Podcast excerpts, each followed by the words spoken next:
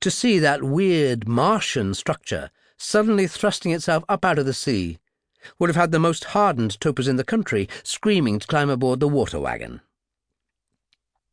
The chimneys, I knew, were massive tubular metal legs of almost unbelievable strength, each one capable of supporting a weight of several hundred tons.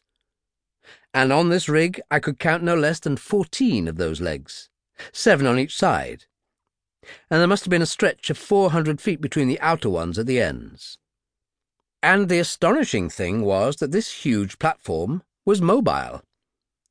It had been towed there with the platform deep sunk in the sea and the legs thrusting high up almost to the level of the top of the derrick. Arrived at the right spot, those legs had dropped right down to the floor of the sea, and then the whole huge platform and derrick, maybe four or five thousand tons in all and powered by huge engines, had risen dripping from the sea till it was safe beyond the reach of even the highest of the hurricane-lashed waves of the Gulf of Mexico. All this I had known, but knowing and seeing weren't the same things at all. A hand touched my arm and I jumped. I had quite forgotten where I was. What do you think of him, Mr. Talbot?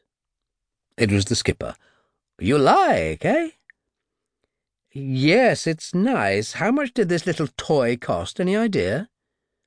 Four million dollars, Zaimis shrugged. Maybe four and a half. A fair investment, I conceded. Four million dollars.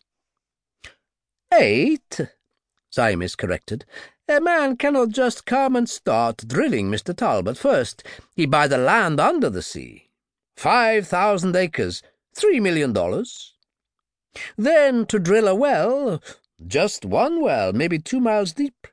It cost perhaps three quarters of a million if he's lucky.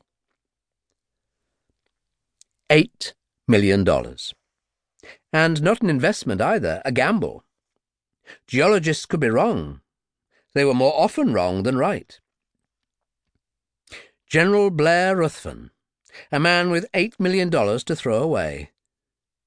What colossal prize could a man like that, with a reputation like his, be working for if he was prepared, as he so obviously was prepared, to step outside the law. There was only one way of finding out. I shivered and turned to Zaimis. You can get in close. Real close, I mean. All the way. He pointed to the near side of the vast structure. You have seen the ship tied up alongside. I hadn't, but I could see her now a lean, dark shape maybe 250 feet long, completely dwarfed by the massive rig. The tips of her masts reaching no more than halfway up to the platform deck of the oil rig. I looked back at Zaimis. Is that going to queer our pitch, John? Get in our way, you mean no.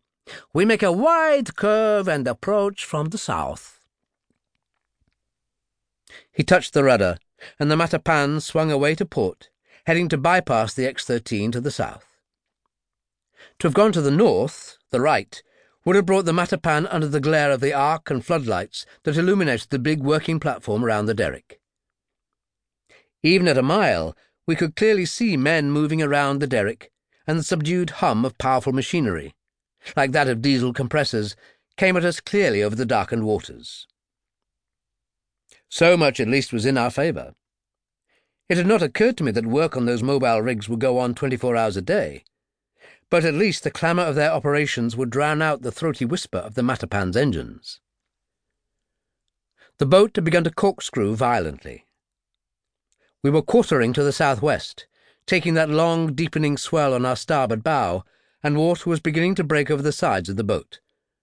And I was getting wet. I crouched under a tarpaulin near the rudder lit a last cigarette under cover, and looked at the skipper.